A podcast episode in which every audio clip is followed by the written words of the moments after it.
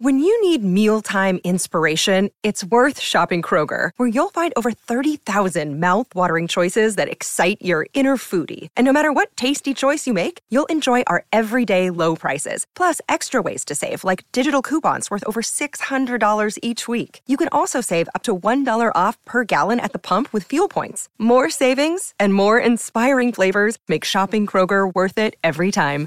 Kroger, fresh for everyone. Fuel restrictions apply. For sure. For sure. For sure.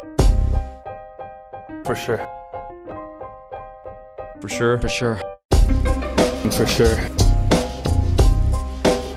For sure. For sure. For sure. For sure. For For sure. sure. For sure. For sure.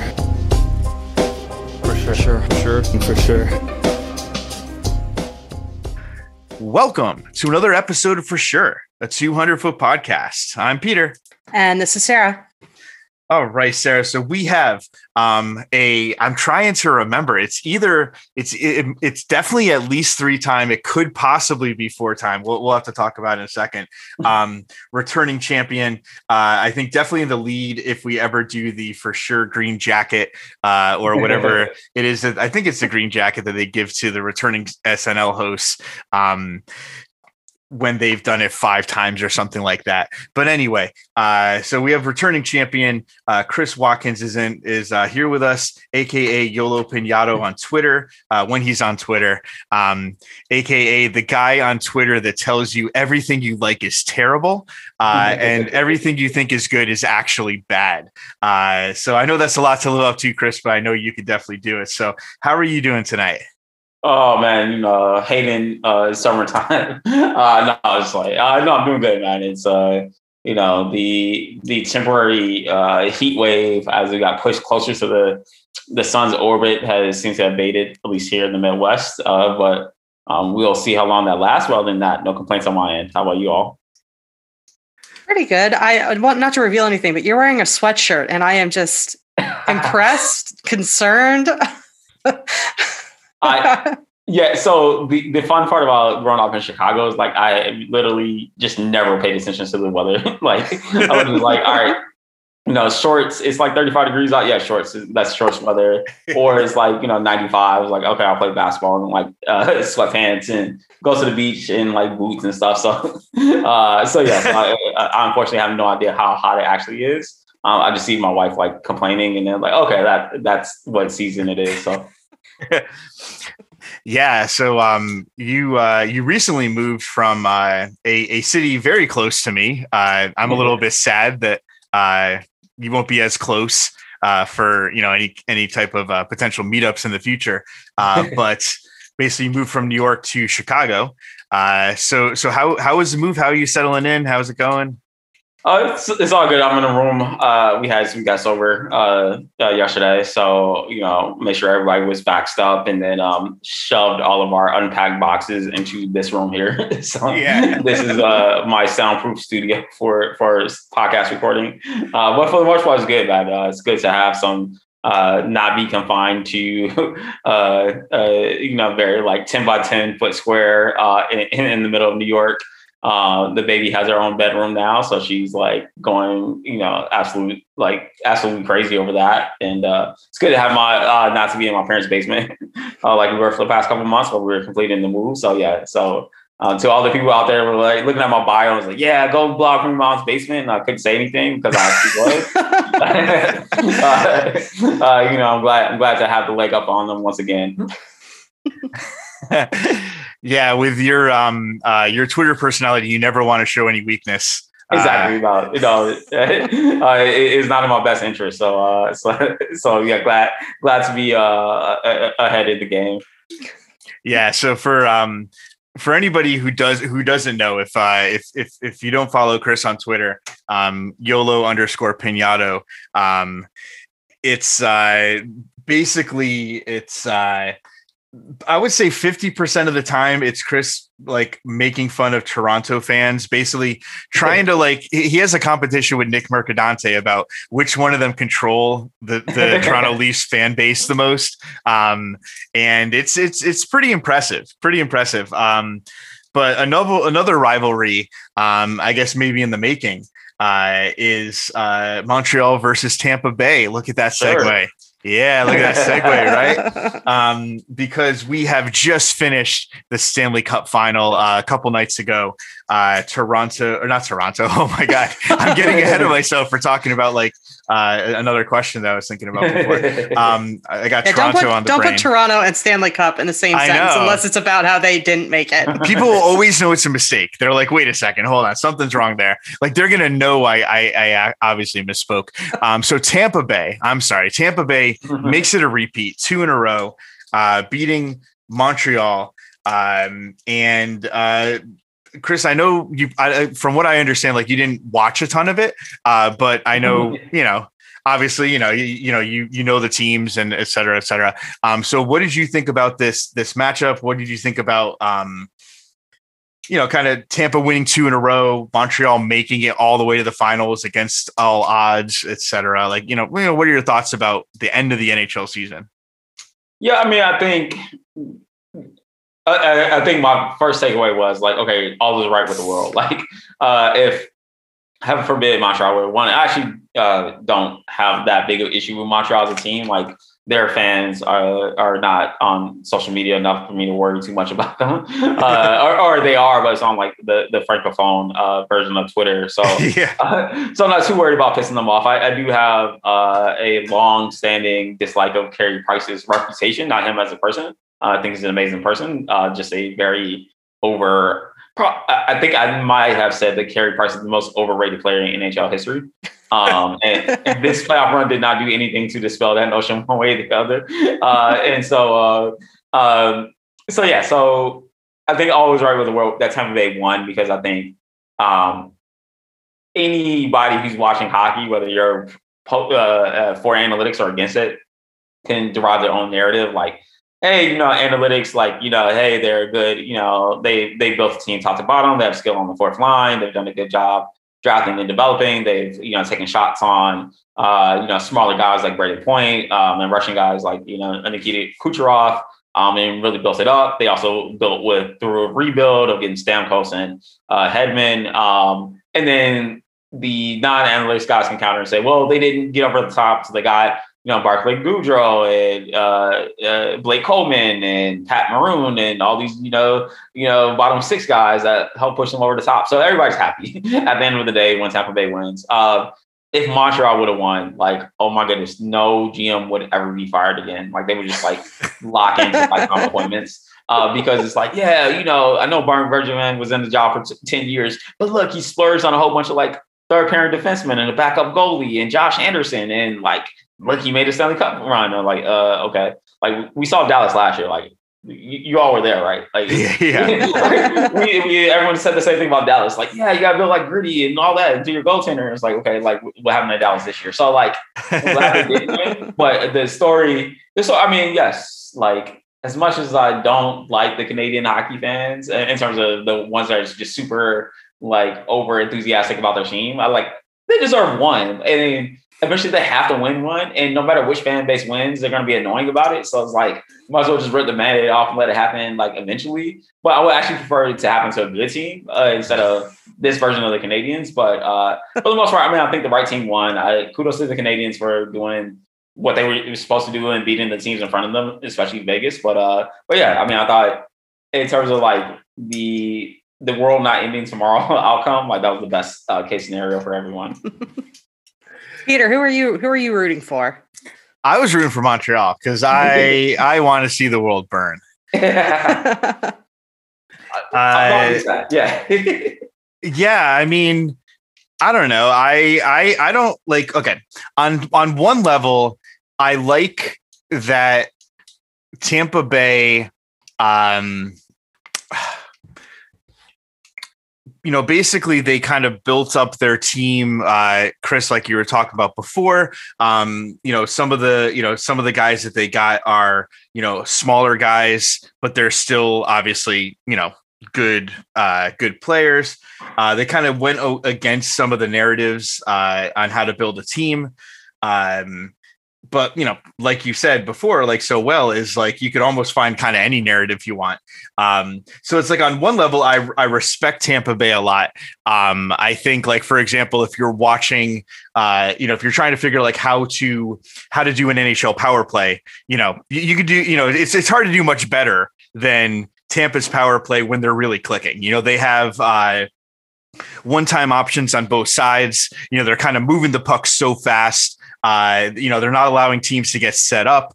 Um, you know, as opposed to when, you know, I watch Detroit and basically it's kind of lackadaisical and it's always going to one side. And, you know, when you watch Tampa Bay, you can see like, oh, like, oh, it could actually be different. It could be better. Um, you know, so I like that aspect of Tampa. Like it's it's hard. Like I mean, it, I can't say oh they didn't deserve it. You know, I can't say oh they were you know they weren't a good team. They weren't good enough to win. I mean, of course they were, but I don't know. As a Detroit fan, I just don't like Tampa. Um, Kucherov is an amazing player. He's also low key one of the dirtiest players in the NHL. Oh, um, he's kind of got that Malkin thing where you know if you don't watch him a lot, you don't see it. But I remember um, I did a podcast a while ago with uh, I think it was Caitlin Dividoc uh, who covered Pittsburgh, and I, I said that something about M- Malkin being one of the low, like the you know the most low key dirty players in the league, and she was like, oh, 100 percent, oh, 100 percent. You know, she's like, he is he is one of the dirtiest players in the league. Like it's just that he's so good, um, and it's like you know Kucherov pulls shit all the time, um, and you know, as as a as a fan of uh, you know, pl- uh, you know, a team that plays both of those teams, I think I I, I hate Montreal less. Uh, you know, in terms of just like seeing them play against us. So because of that, I wanted Montreal to win. Uh, what about you, Sarah? Ooh, tiebreaker. All right. uh, I didn't really watch too much of it. Um, I guess I was leaning Tampa just for a like the world will make sense um, you know, but also extremely biased and saying, okay, well, the Yzer plan worked for them. So he should be, you know, even more invested in Detroit. That's like his home. So the Yzer plan can work for us too. Um, you know, he's not that far removed from them. Um, you know, I did, I did, was looking at pictures for, you know, meme reasons and realized when he was in Tampa, he was like always dressed like a Bond villain. He always and now it's like he wears like sweatshirts and like sweater vests and he's got this like cozy comfort on. So I'm like, see, he's so comfortable here. He doesn't feel like he needs his armor. He's gonna totally build it up. We're gonna be even better. Um, you know, and it's kind of like you said, it's hard to hate Can- like the Canadians just because it's so funny that we beat them four times last year. So it's like we have this you know petty victory and as long as they're showing 2009 game 7 highlights every stanley cup final i am going to keep digging up any morsel of happiness from the past that i can until they finally bury that which they probably will next year because they won't have the rights to the nbc footage because it'll be on espn so there we go but that's a long a long about way to say i guess i was happy for Tampa and how mad it made everyone. They're like 16 million over the cap. Like, well, yeah, that's the like that's the rules. They played by the rules. You just hate the rules. So maybe this will inspire them to change it.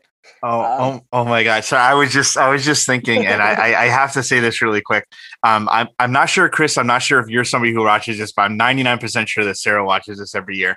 Um, when you said that like they, they're not going to be able to show it anymore, sure. I was thinking like, how can they, how can they still bother you? And then I remembered that every year on British television, they have the big fat quiz of the year and they have a group of school children act out events from the past. and so next year they're going to have like Sarah's gonna be watching it, and all of a sudden be like, "I'm Nicklas Lidstrom. I have the puck," and Sarah will be like, "What? What? How did they get to be here?" Yeah, or they'll be like, "Here's like they're gonna finally take up my offer of NHL Drunk History series, and instead of doing Fight Night at the Joe, like I think would be awesome, they'll do that." yeah, exactly. oh my god. Um. Uh, but yeah, so an, another another NHL season down. Um, obviously we're all hoping that next year could be closer to normal. Um, mm-hmm. you know, from what I understand, uh, I know nothing's permanent, you know, totally set in stone, but um, a lot of the changes that they had previously for this year and then for the bubble, et cetera, um, it's, you know, they're trying to be as close to back to normal as possible for next year. I think as far as I as far as I know, it, it should be the back to the same divisions, you know, back to the regular divisions. I know they said no Canadian division anymore, uh, which I don't know. I just think it would be really funny if Toronto got a Canadian division again and then still failed to make it again. that would be unbelievable. I mean, yeah, I, I reiterated the point, but I was like, I, I think, as I said at the top, like I think Toronto actually got a pass because, like, if I mean, like the NHL did everything they could. It, it's almost like you know, uh, you used to watch wrestling or whatever, and it's like, oh yeah, you know, Steve uh, Stone Cold is like going against Vince McMahon, and the commissioner is like, all right, yeah, I'm gonna have you go against this guy and four other guys, and then we're like break all the rules and distract the referee and like hit you in the leg with like a chair and all this stuff like that. And like Stone Cold still wins somehow or whatever, or like you know, uh, Vince McMahon still loses. And I felt like that was Toronto. Like Gary Bettman did everything possible to get his team over, or like the the moneymaker for the league over, and they still couldn't do it. And I'm like, I feel like we're not giving them enough shade. Like Toronto fans are the most obnoxious fans in the world because it's different, you know, when you're talking about, you know, Pittsburgh fans, you know, they've won recently. Uh, the Rangers fans, they've at least made it to a cup final recently, all that stuff like that. Uh, I'm trying to think of my other list of various enemies on, on hockey Twitter.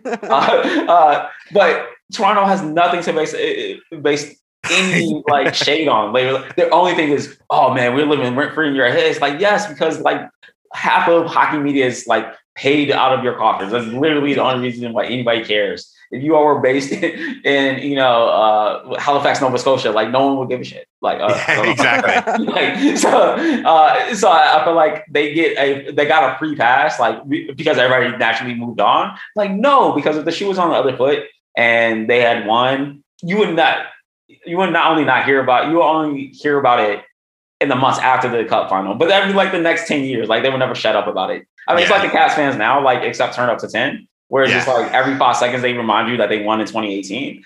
we remember all of the decades before where you all didn't win and literally in the most excruciating fashions possible. We didn't forget those.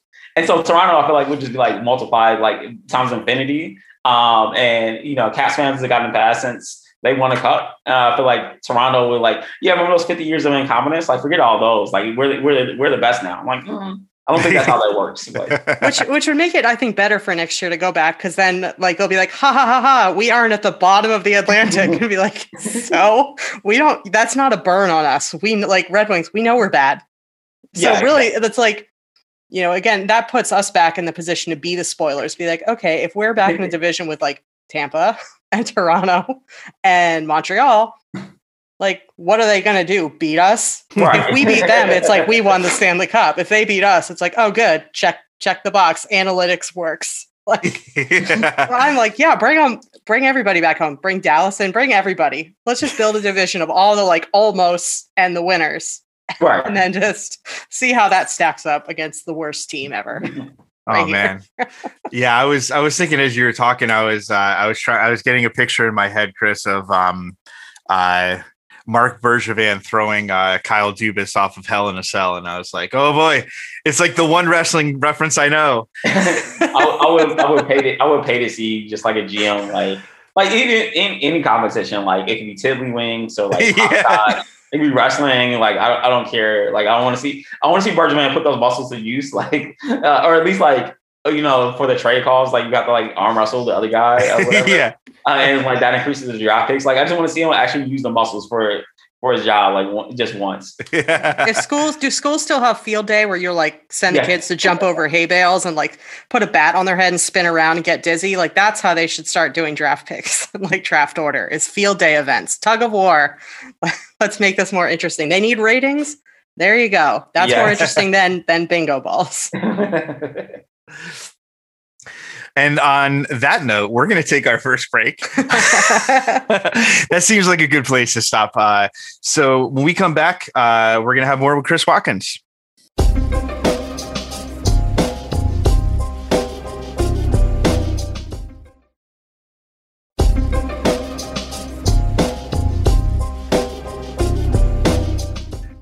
And we're back. Uh, so we are here once again with uh, Chris Watkins, who's joining us for the entire episode. Um, so obviously that's awesome. Uh, we are going to, uh, you know, basically there's a there's a story uh, going on in the uh, in the NHL um, and in, you know in Chicago specifically, but you know, obviously there's there's a lot to to say about the NHL and how it handles things like this. Um, I'm pretty sure if I remember correctly, I don't think Sarah and I have talked about it on the show, uh, but we wanted to talk about it especially because Chris, with your background in Chicago, obviously makes perfect sense. Um, so uh, for for people listening at home, I'm guessing you know what we're talking about, but just in case, I will I'll give you a a, a little uh, uh, you know kind of primer on what's going on. Uh, so basically, there's been uh, an accusation by a um, well, actually, it's hard now because there's been different accusations, right? But there's uh, it started off with uh, an allegation that one of the uh, Chicago Blackhawks uh, video coaches um, sexually assaulted. Uh, I believe it was not just one, but it was, it was several players.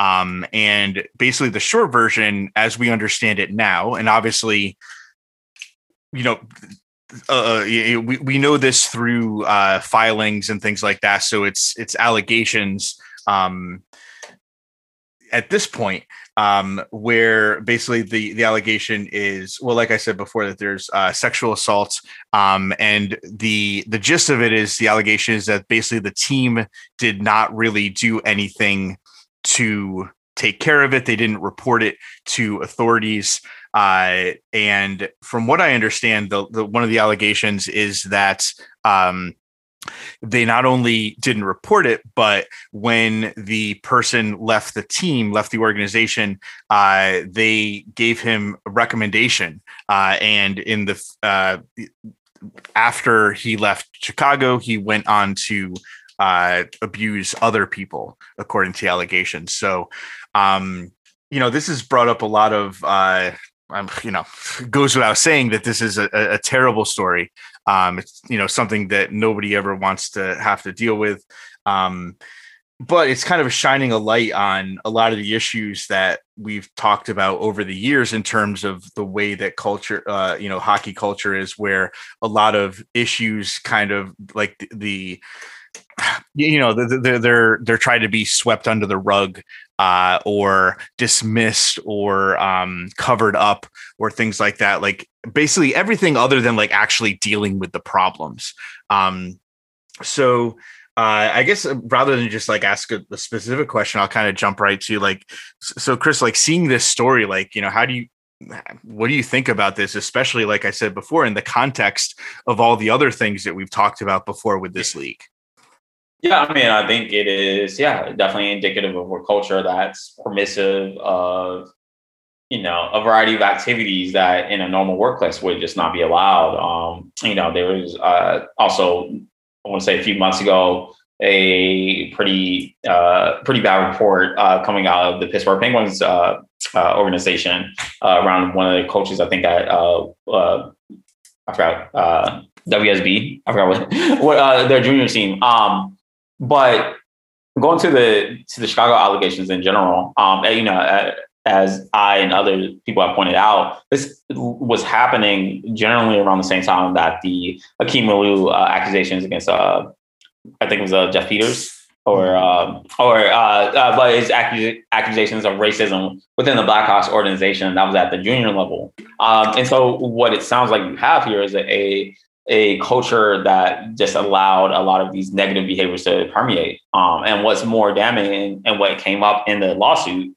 um, from one of the uh, affected victims after uh, the individual, uh, I think his name is Brad Aldrich, left the Blackhawks was saying like, you wrote a glowing recommendation of this individual knowing what they did um, and what they were accused of. Um, and eventually this individual went on to work with minors and was accused and actually charged and, uh, with assaulting a minor after he left the Blackhawks. And, you know, that to me was like, should have been red flag number one. It's like, oh, we messed up. We, we know we're coming out. Uh, we're going to the police immediately with what we know about this to corroborate the, the statements in X, Y, and Z. And that wasn't the case until it was brought back up into the news recently. And so I think there's just too many situations that have happened uh, on a regular basis within hockey for hockey the hockey powers that be to be given the benefit of the doubt. Uh, another great example is uh, with Mason Miller last year getting drafted by uh, the Arizona Coyotes, and you know they made statements about doing their due diligence at X, Y, and Z, but uh, until public pressure escalated to a point where it was no longer tenable for them to bring this uh, draft pick onto their team, they would have pretended like that wouldn't have happened. And, and for people that don't remember, that was the individual who was accused of, uh, in, in, I believe, in middle school or high school, of you know uh, playing a very nasty and disgusting prank on a, a black classmate, um, calling him all types of derogatory names. Um, and uh, only finding this out uh, after he was drafted, basically. So there's just too many of these situations where, you know, as good as you know people might be at drafting, developing, signing free agents, X, Y, and Z. Like ultimately, at the end of the day, what you're ultimately judged on is your character and integrity. And for as often as we cite, you know, these hockey people in power as leaders and leaders of men and so on and so forth, there's just too many situations of them literally dropping the ball in terms of taking a step forward. Um, it's easy to lead when everyone else is following you. The hard part is to take a step forward and do the right thing when no one else is willing to do so. And there are just so many situations where you do not see that, where it calls into question what is the level of integrity of these people in these positions of power, because that's literally the only way these things happen on a recurring basis. Yeah, and I think you see it a lot where in you know pretty much any situation, the NHL will just do the absolute bare minimum, be like, well, legally, we're like doing exactly as much as we have to do. Right. You know, or due diligence. Technically, we don't have to report because of this, you know, legalese, blah, blah, blah. Where, you know, as everyone else is horrified, being like, you don't get to just be like, well, you know, the fine print says we don't have to. It's like, well, you're aren't you like a human, a human yeah. person? Right. Any human person would look at any of this and say, okay, I should like not only go the extra mile, but I should do every possible thing to protect, you know, anyone from a predator or from you know a horrible bully or you know from anyone who is a terrible person or doing terrible things like you mm-hmm. you know that's just kind of this extra level you know of them making it worse by doing the minimum but saying like well we did everything we could do and by that i mean we did as little as possible right. just to make sure that we can't we're not going to yeah. get sued and it's so and then they go well hockey is for everyone and here's some rainbow merchandise and wow. it's just like ah i don't even know yeah. i don't even know i just make like strangling at the air because i don't yeah, know I what mean, to say i'm a you know in my job as a as a teacher i'm a what's called a mandatory reporter where uh, i think that's the term um where if I suspect abuse of one of my students, like, you know, if they come in and you know they have bruises on them or you know i mean you know th- you know there's a whole bunch of different things um you know i like if i suspect that there's something i am required by law to report it.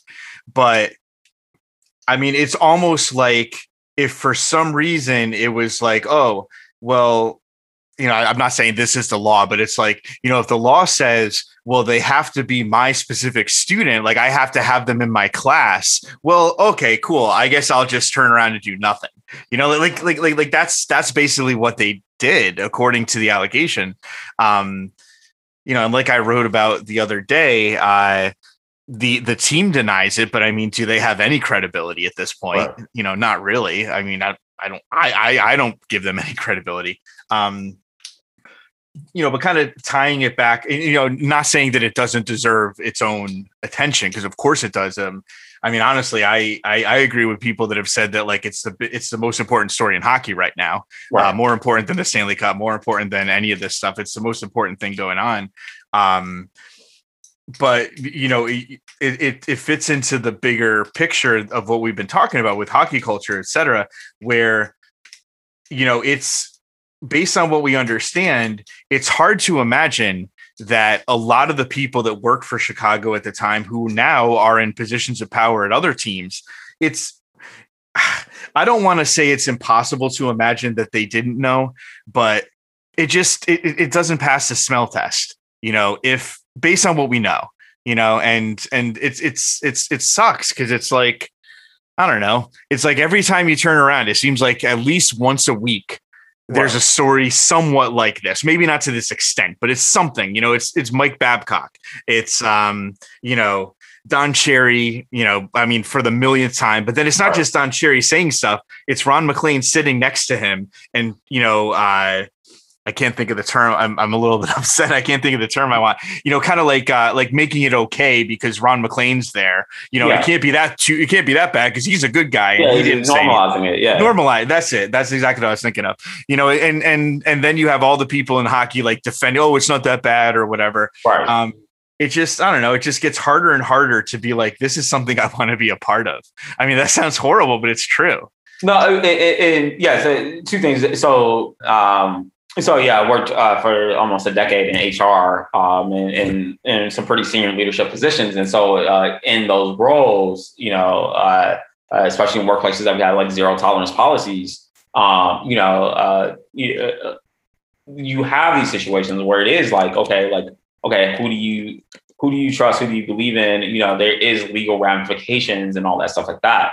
Um, but what I learned, especially as I got more experience in the field, is that generally you try to lean on what's right. You know, if you have an organization from the top down that says we're we're going to lean on doing what's right, what's ethically right, as much as possible. Like legal ramifications, sure, but even for the Blackhawks, you know, going back, you're saying like, okay, you know, I've had situations, you know, previous employers where senior executives were accused of things such as sexual assault and have left to go on to other places and were fired as a result of those investigations. And legally, we were restricted in some of the things that we can say, but we would not give a glowing recommendation of that individual going forward. We would have all the paperwork and the documentation and go through all the legal channels available to us when that person was in our jurisdiction to ensure that we did all that we could or whatever. We're not preventing, we're not able to prevent that person from getting gainful employment from there on out. But we can ensure that this person is never going to work at our company again, that we follow all the proper channels and we are protected from a lawsuit.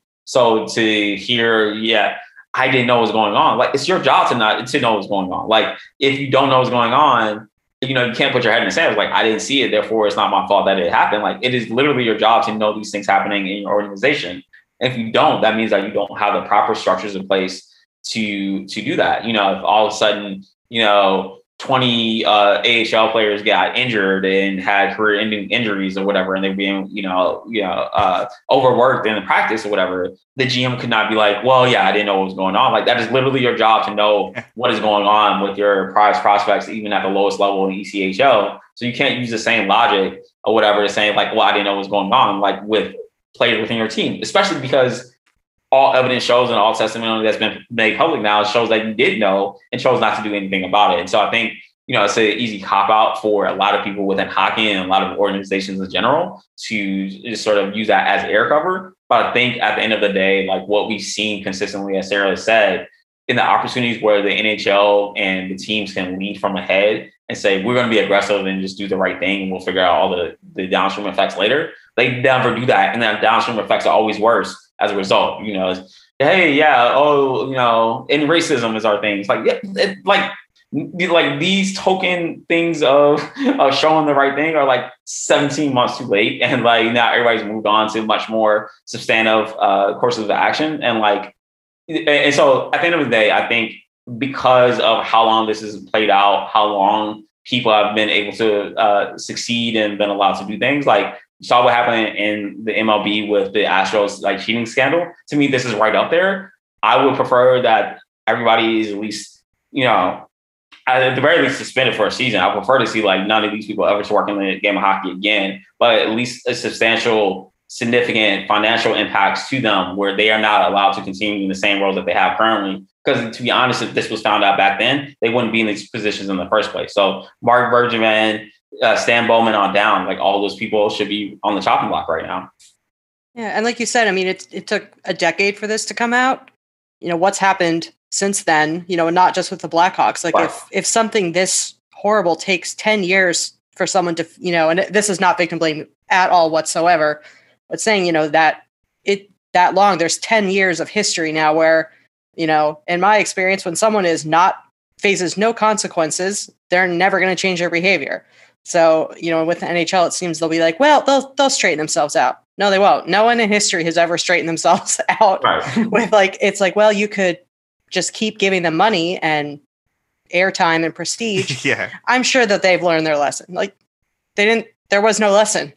You didn't even teach him a lesson. Like Correct. there was, you know. So it's you know it's like how every every rock that's turned over, there's something worse, and then there's ten thousand more rocks to keep turning over, and you know it's so. Hmm. ah, I'm just gonna make like angry noises because Yeah. I, I no, I mean, nothing. like, you know, like what you said, like, like the Babcock stuff didn't come out. Uh, you know, the, the Babcock st- uh, Franzen stuff didn't come out until the Babcock Marner stuff came out. Right. You know, and and then you're hearing about all this other stuff that he did, and you know, I, I think I, I don't think any one of us will be surprised to see him coaching in the NHL next year. Next year, yeah, you know, I mean, he's he's going to be back in the NHL because because there's no consequences. You know, it's uh, it sucks. I'm trying to think of a better way to end this segment, but I think, unfortunately, like I think it's a fitting. I think it's a fitting end to say this sucks, uh, rather than me try to make something positive out of it because it's not positive. It's it's not positive. Like it's bad. It's it's bad. We want it to be better.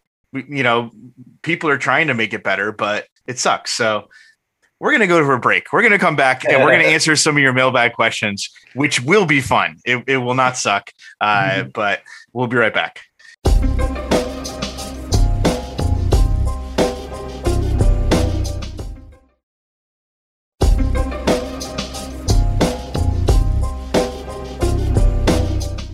And we're back, and we're going to move on to uh, a couple of mailbag questions. And we're going to go ahead and start with our friend JJ, JJ from Kansas. And this one's for you, Chris. He wants you to share your favorite comeback to a salty Leafs fan, as well as some tips and tricks for kicking that hornet's nest. Uh oh, uh, favorite comeback against the Leafs. I thought it meant like favorite. I thought it was like favorite comeback that like the Leafs were involved in. No, like something, Uh, like okay, something makes- mean that you've said and funny. That makes more sense. So I think, yeah. So the fifty. Uh, so they won in 1967. So what is it? 50. It'll be 55 years.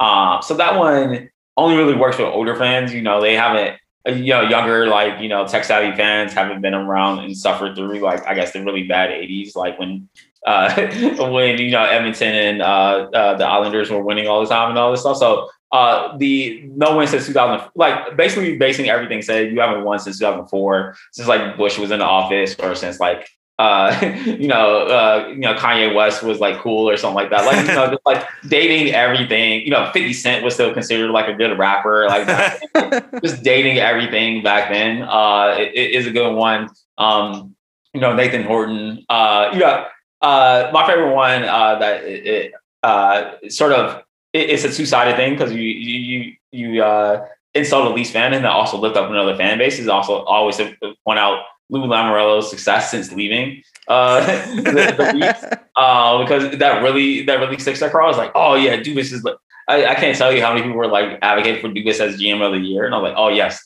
like I love it keep keep keep it coming keep it coming and then as soon as they lose like uh, well, we should have kept Lou Lamoriello. And I, you know, I have mixed feelings about Lou's uh Lou's time in Toronto, but I still feel that a majority of credit, even for the team's current success, probably goes to him. As in the same vein that, oh, not to him, but previous uh, GMs, Dave Nonis, uh, Brian Burke, all that stuff like that. In the same way, I feel like Dar- Darcy doesn't get enough credit uh, for the Islanders' current run of success. Um, but that one really get because they have no comeback. They, there's nothing they can come back from. Where it's like, well, but the Islanders, and it's like, you know, then they then they shut up. So uh, so, uh, yeah, that's the best one. So I, I, would, would say, yeah, uh, about the Islanders. Um, if you want to like really kick the Hornets nest, I mean, you know, you can just point out like all the teams that you think are going to be better than them, and just get real ridiculous with it. Like, you know, Carolina, okay, sure, you know, that's fine. They can justify that explanation. Uh, you know, uh, you know, like I said, the Islanders. But then when you get real obscure and say like the uh, the the Senators, they, okay, then that's really starting to piss them off. Um, you can say something like the Ducks. It's like, hey man, Jake Sanderson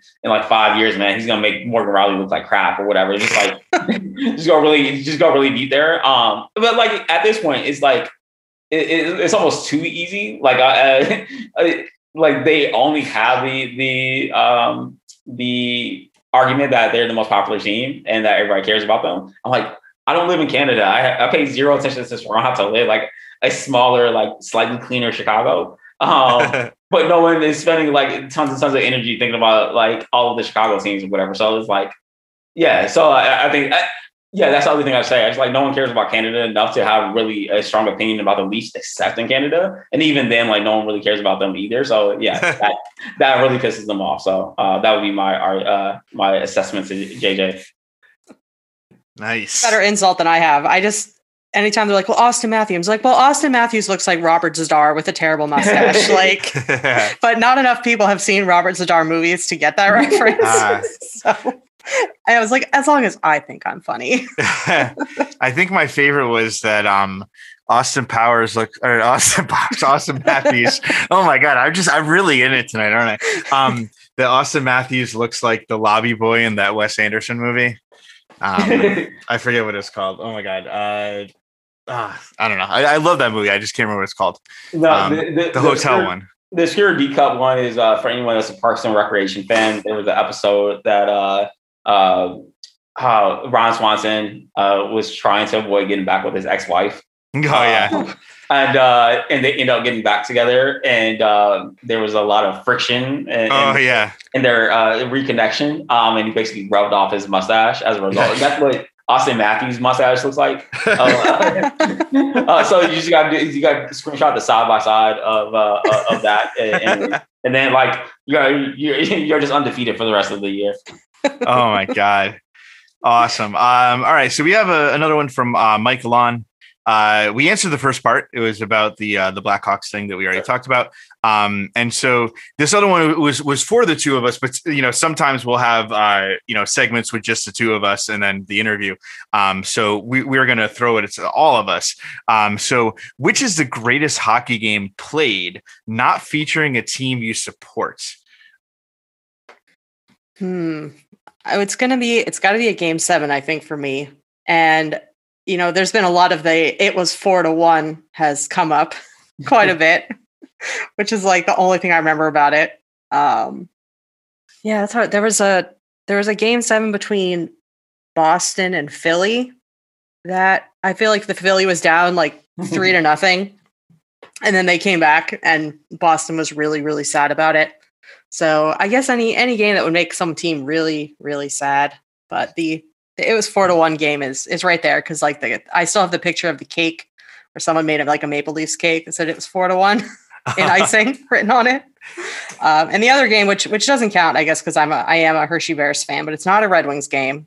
And uh, it was when the Hershey Bears played the Adirondack Phantoms, and Andreas Lilja was playing, and he got in a fight.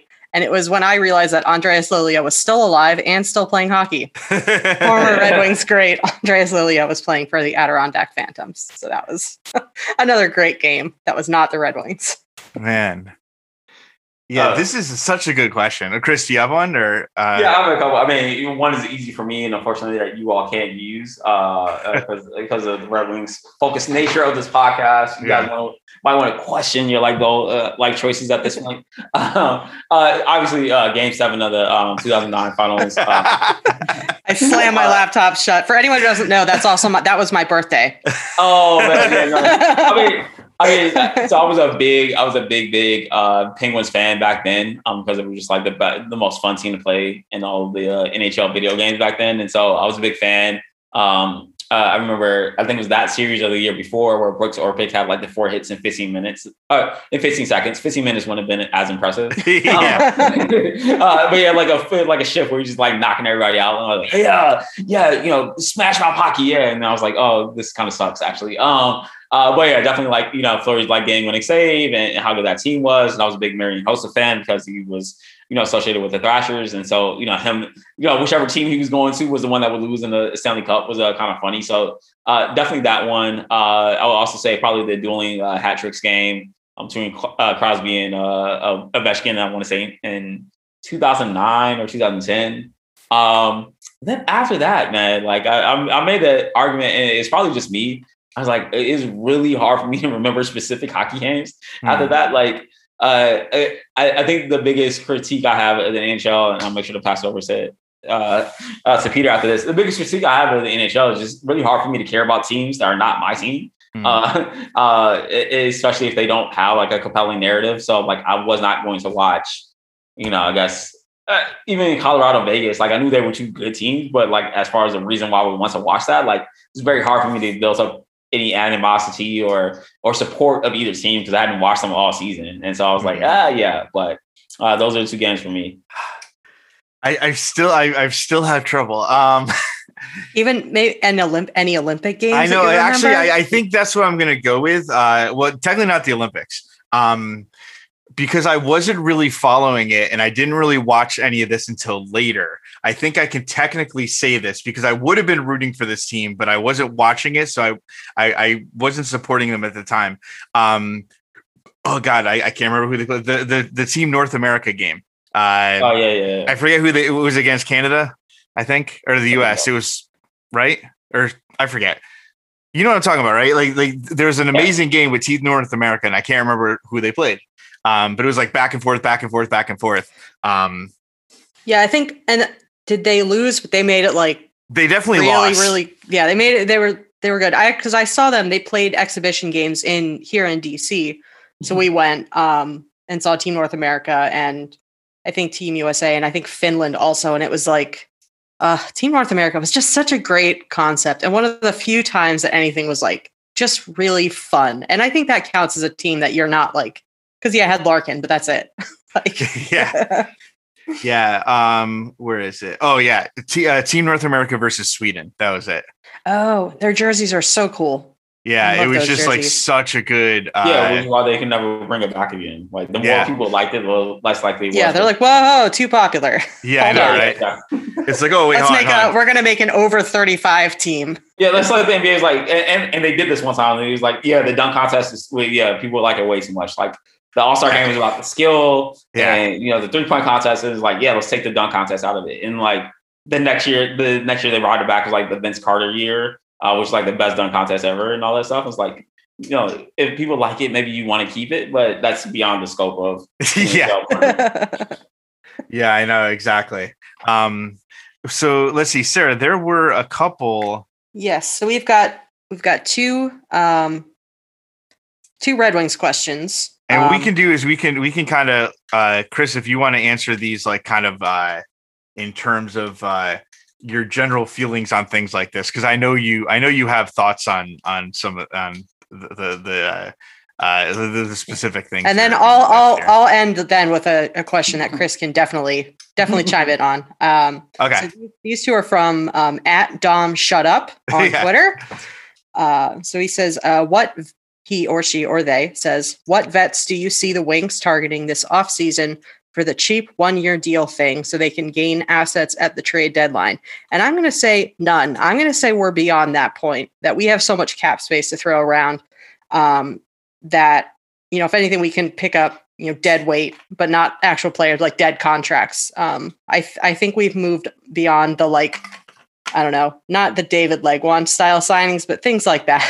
Any uh anything like that. Uh, you know, I, I I think we're we're past that. But what do you think, Peter? Um let's see. I haven't really Uh, paid any any vets to flip at the uh flip at the trade deadline?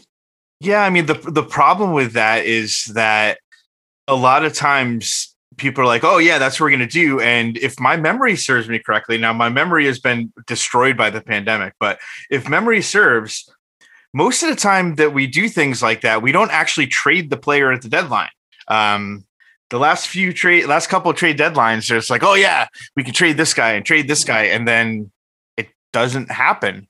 Um, so I mean, I kind of look at that as um I maybe maybe you can think of it as kind of like a, a possible bonus. You know, I mean, like like you should be kind of signing a player for a specific reason other than that. And if if it doesn't work out or whatever, or if there, you know, there could be a possibility of maybe getting another asset at the trade deadline, like that's great, but like you shouldn't be doing it for that purpose, if that makes sense. Um, Chris, I know you definitely have thoughts about uh, this and about like like the the rebuild style in general, et cetera, et cetera.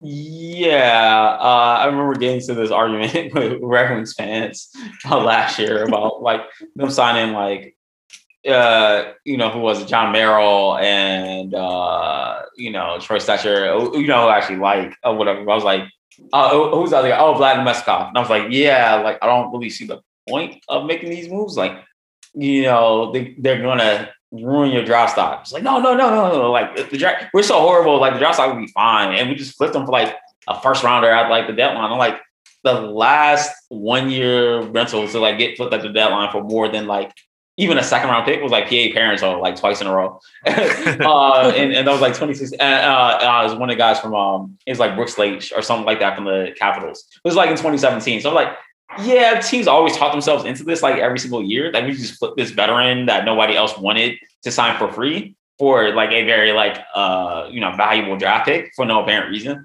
Um, but it never works out that way. And so uh unless yeah, for me, unless like the person, like to me, if you're taking a flyer on somebody like I don't know Josh Ho-Sang or something like that, or like some younger guy, he's almost like how the thought process was for Vegas in the expansion draft, or how Seattle's potentially going to do it, where you're taking a shot on a younger guy with upside that just has not produced yet, and then like that person is actually valuable because if they stay on your team, well, that's a, a long term piece you can build around. Or if a contending team really wants them, well, you can flip them, and that person offers more upside than some 30 year old veteran coming off like, you know, like if they get Tyson Barrie, for example, like what is that actually going to accomplish? Like if they sign Tyson Barrie, they sign to a contract that's overpriced to get him in the door and then try to flip him at the deadline, where the other teams could have signed us to that contract too and didn't get him. So like, what is that actually going to accomplish for you? Um, and so yeah, I think overall, uh, you know, this is something that uh, Chrysanthus talked about a lot as well on uh, his uh, RIP podcast, um, where mm. you know either it's up for the Red Wings to be aggressive or it's to double down on the rebuild. And I'm like, I don't think they're ready to not double down on the rebuild. So like to avoid becoming the Sabres who pulled the plug on their rebuild prematurely and now are still stuck in said rebuild five years after the fact. Um, I think they just need to just go the slow and steady route, find some flyers that no one else was looking at, and maybe flip those for like unexpected draft picks. But other than that, just, the most valuable prospect and the most valuable player on the Red Wings roster is a player that's not there yet. And to get said player, they just need to be abjectly horrible for another couple seasons um, uh, until they until they get to that point. I'm thinking of a mom voice. It's like we have players to flip at home because like, you know, like like we flipped Mantha and got you know, yes. it felt like you know because it, it, was like that whole trade deadline, and it's easy to kind of only remember the Mantha part, but the whole time we're like, uh, is that it? Like, is this it? Is all, and then the Mantha thing, they were like, whoo, thank God, because like we were all kind of like about. I was about to criticize Steve Yzerman. I didn't want to have to put myself through that, but it's like we have pieces to flip at home. And I, you know, as much as anyone, get, you know, irrationally attached to every player. And I'm like, no, we should just keep everyone forever and they should all play really well. Well, they won't. You know, with, yeah. there's been, you know, rumors now of the Maple Leafs having interest in Tyler Bertuzzi. And as much as I wouldn't want to see that, I also wouldn't mind seeing them get absolutely fleeced and you know, us getting a whole bunch of really great stuff, having another Mantha, a Mantha deal. Obviously, they'll send us Auston Matthews, and I won't be allowed to make fun of him anymore. right. you know, but it's you know those we have it's like you know really we have players at home we do we have a, we have plenty of people that can yeah. flip that aren't aren't you know stanley cup caliber and i hate saying that because it's cliche and stupid but mm like you know any of Perchant's charts will all be like here's how they would perform. Blue is good red is bad. And like every player is red except larkin. Yeah. And jonathan looks, bernier. except for this last season i mean larkin was like really red this season. Yeah. Uh, but um, you, you know, one thing I think is interesting is that obviously, you know, uh, Chris was pointing to you know some of the the free agent signings. Um, you know, the good thing is that Yzerman was is, is not going out and repeating mistakes of uh, past Red Wings general managers, like like one person I can think of of um, signing players to four year deals and five year deals and six year deals uh, in free agency. Like you know, uh, you know, he's signing these players to one year deals and maybe two. Um, so if it's a mistake, you're not stuck with it for you know, right now trying to figure out do we buy out Frans Nielsen? Uh, you know, um, which everybody knew at the time would be the conversation now, but we had hoped to get more out of him before that. Um, but one thing I think is is promising in that regard is that a lot of the trades that Yzerman's been doing as the Red Wings general manager have been in the mold of like what Chris Chris what you were talking about before. Um, basically taking flyers on players that haven't worked out in other organizations. Like obviously the Brendan Perlini deal did not work out, but the um Robby Fabbri deal did work out you know, f- tremendously uh, so far. You know, and and it seems like Yzerman is trying to like it seems like that's his plan uh, when he does add pieces. Um, unless it's somebody where you can add like a really good young player for for you know as like a foundational piece. Um, it's basically try to see if we can find value with another team that they haven't found, you know, you know, they haven't basically realized their potential. Right. Um, and it's not always going to work. Like I said, Brendan Perlini flamed out, didn't really work, but Fabbri did. And, you know, that I, I it seems like that's what he's going to be trying to do um, for the next little while in terms of, uh, you know, looking for value where other teams don't see it, which I think is, I think is good. Uh, let's see. Um, and so there's one more from him, right? Yes. Okay. So, uh, yeah, the second question was uh, Do you think it makes more sense for uh, Lucas Raymond to play the entire season in the AHL, regardless of play, so that we can stretch his entry level contract longer? Now, I. this is this is going to be this is an interesting question because um one of the things I've been talking about a lot recently, just in general, but also like in, in kind of hockey, like we, uh, uh, Sarah and I were, we were talking about it with other people in our Winging It in Motown, uh, like chat channel, um, is how easy it is to kind of be like get get uh, kind of lost in your narratives um, you know things that you believe to be true be, you know and, and, maybe maybe they were but then like you, you have to be open to changing your mind if new information becomes available and i think one of the biggest changes for me um, recently, uh, maybe the past couple years, is for a long time I was on board. I, I was basically a proponent of like, yeah, you do, you you know slide that ELC. You, you want to save it for when they're better and they're in the league. Um, but from from what I've seen, I've kind of come around to the other way of thinking, uh, which is on average, I'm not going to say it's going to work for every player, but on average, especially with with players like this that are that are, you know, uh, hopefully going to be top players, you want to do the opposite. You want to get them in as soon as possible because you want to get to their first non ELC contract as soon as possible before they take off. You know, like you like you don't want to be paying. You know, uh, Adam Fox, right? Wins the Norris Trophy, cat's out of the bag. Guess what? He's pretty good.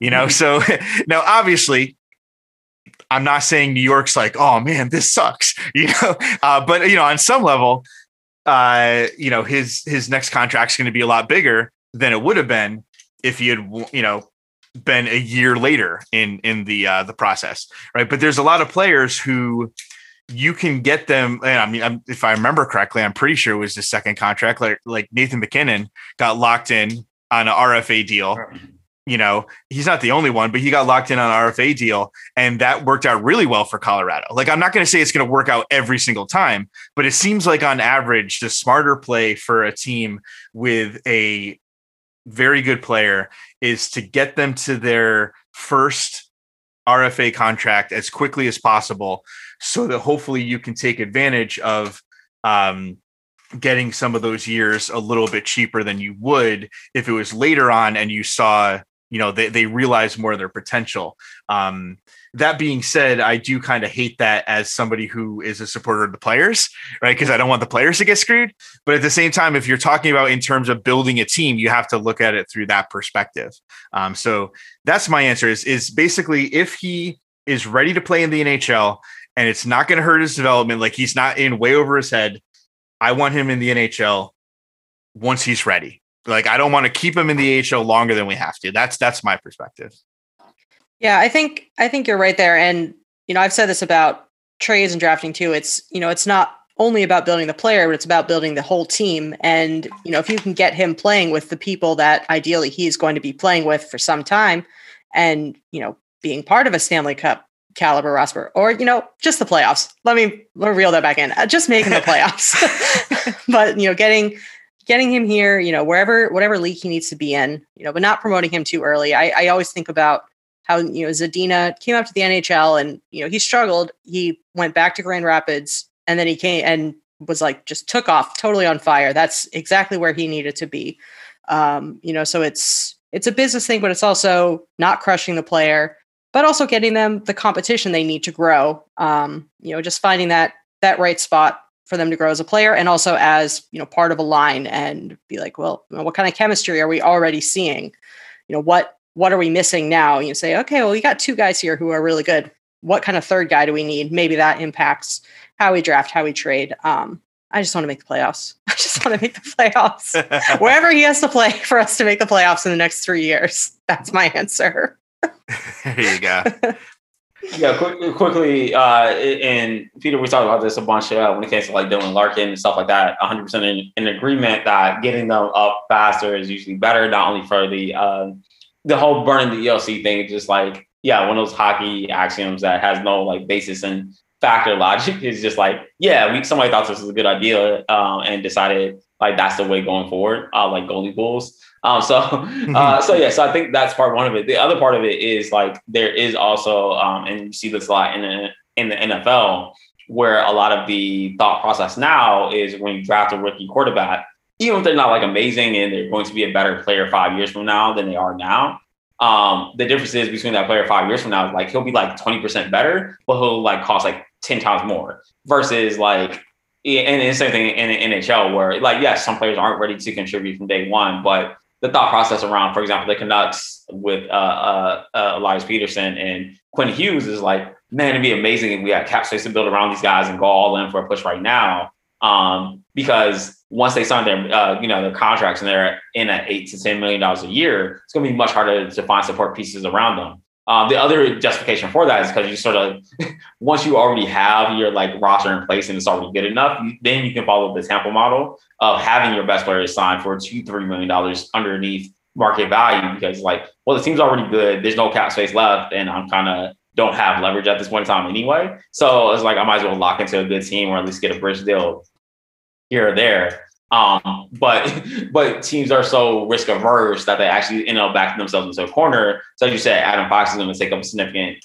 you know, uh, uh, salary space versus, oh man, it'd be great if I could fit all these young players under the cap at once and bring them all on board. Um, and so yeah, so I think you know the, the other thing. Uh, I, am just always very skeptical. Um, it, it, always depends on like the situation and, and the talent base around them. But I'm very skeptical that any that the AHL is a good development league for players, particularly if they weren't going to be good players anyway. I don't think that people go down to the AHL and says, I'm going to work on wrist shots from 25 feet out. I'm just going to be like a go from a 10 goal scorer to like a 40 goal scorer overnight. like that's not how the AHL works. Like they're like, like I'm going to work on my uh, skating, go from like below average to like a, you know uh, Mason Raymond or something like that. Yeah. So like, so I just think like the there's a lot of defaulting to the, the AHL being a great developmental league or uh, uh, uh, major junior being a great place for players to stay and percolate, but they're just going to dominate and do well there. But that has no bearing on how well they're doing in the NHL against like real players. And so I think the best approach is, you know, identify what's best for your team's long term strategy. And it's almost irrelevant who the player is. Just like bring them out uh, if they're ready to do it. If you have a place for them to play, and if not, then yeah, keep them in, in the minors. I'm yeah. going to submit my question out of the mailbag. Okay. Uh, so this is uh, what is the first NHL video game you've ever played? and what is your favorite NHL game you've ever played? And I'll throw that to Chris first. Uh, yeah, first one I ever played was uh, NHL. No, not even NHL '94. That's a lot. Uh, there's a Mario Lemieux game that came out around the same time. It was like the NHLPA game where yeah. the players didn't have actual names or something like that. Uh, uh, and, and the teams were like, you know, the the Pennsylvania like uh, Arctic Birds or something like that. uh, so so I remember playing that. I did play NHL '94, but wasn't all that impressed to be honest. Um, but probably my favorite game was definitely uh, NHL 2K8.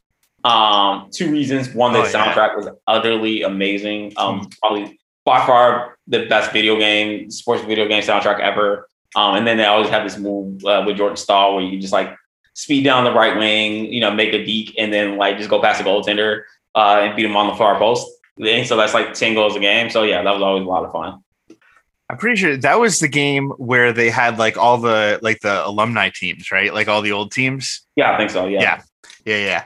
Yeah. Um, my first NH my my first uh, see it's hard because if you if uh, if we could change it to hockey as opposed to NHL, it would definitely Or no, be- ho- okay, hockey. Okay. Any, or just name Yeah. all the ones you played. Yeah. Any, No. talk about any of them.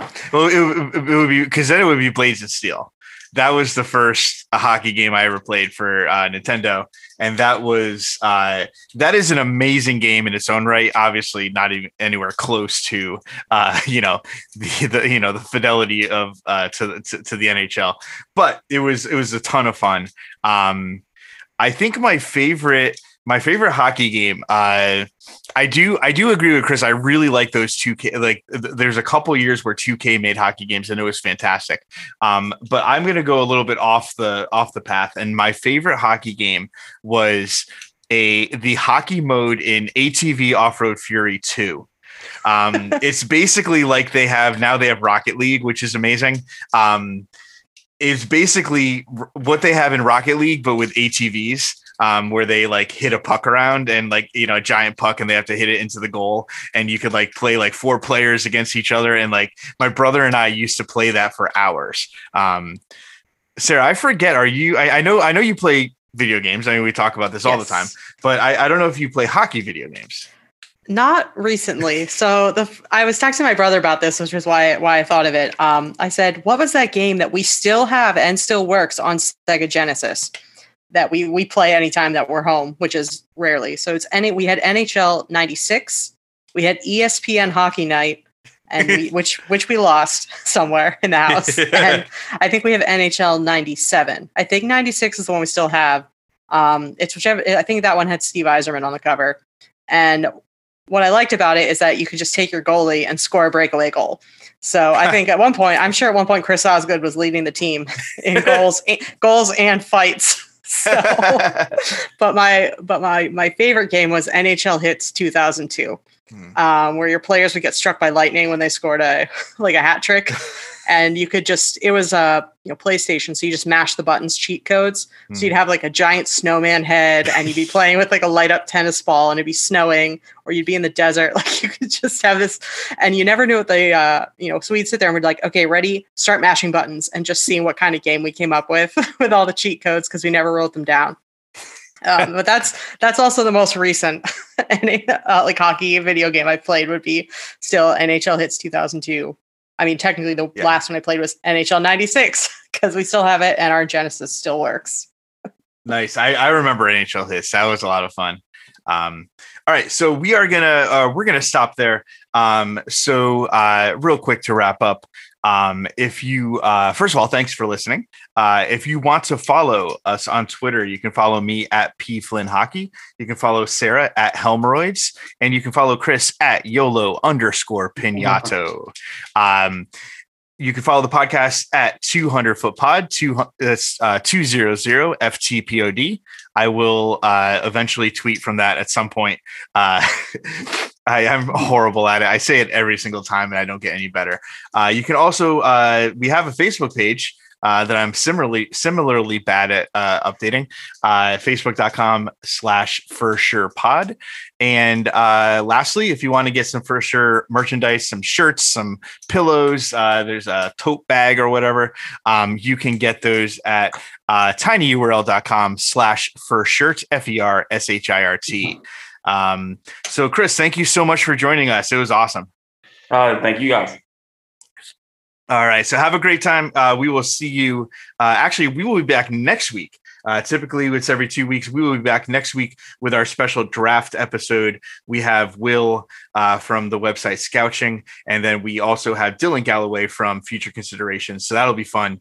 Uh, we'll talk about all the. Uh, um, I, I got to figure out. I got a week to figure out how to make uh, uh, a, a, a Buff Boys uh, reference from the new season of I Think You Should Leave, um, which is sure. amazing if you haven't watched it. Anyway, have a good For time. sure, we'll for see you later. Bye. For sure. For sure. For sure. For sure.